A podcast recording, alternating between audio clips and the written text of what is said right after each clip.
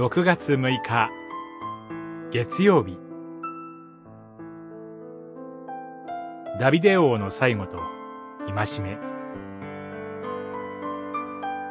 列王記上一章二章。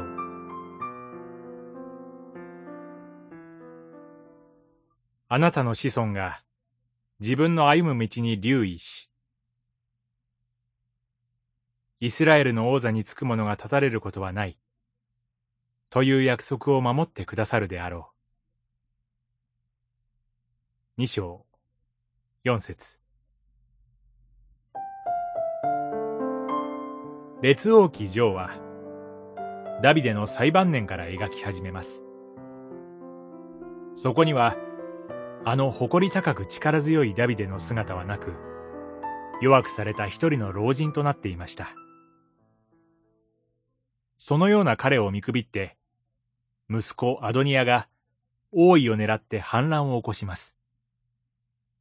ダビデのもとに団結していた忠臣たちも、アドニヤ側につく者と、王側につく者とに分断されます。それらはすべて、ダビデの力が衰えていたことの証でした。しかし、反乱のことを耳にしたダビデは、奮起してすぐさま行動します。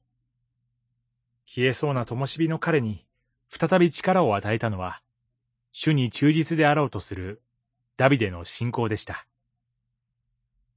結果、反乱は未然に防がれ、無事、ソロモンが王位につきました。ダビデは、最後の力を振り絞って、ソロモンを戒めます。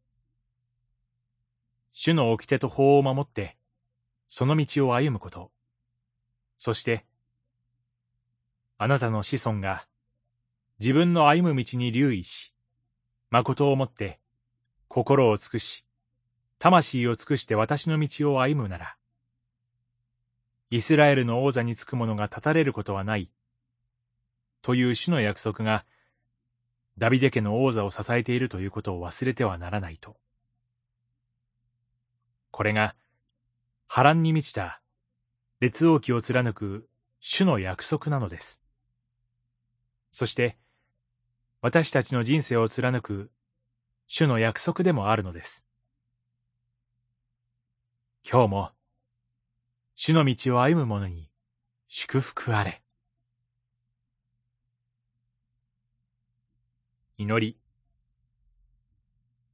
主なる神よ、殉教にも逆境にも、若い時も老いた時も、あなたの約束に忠実に歩ませてください。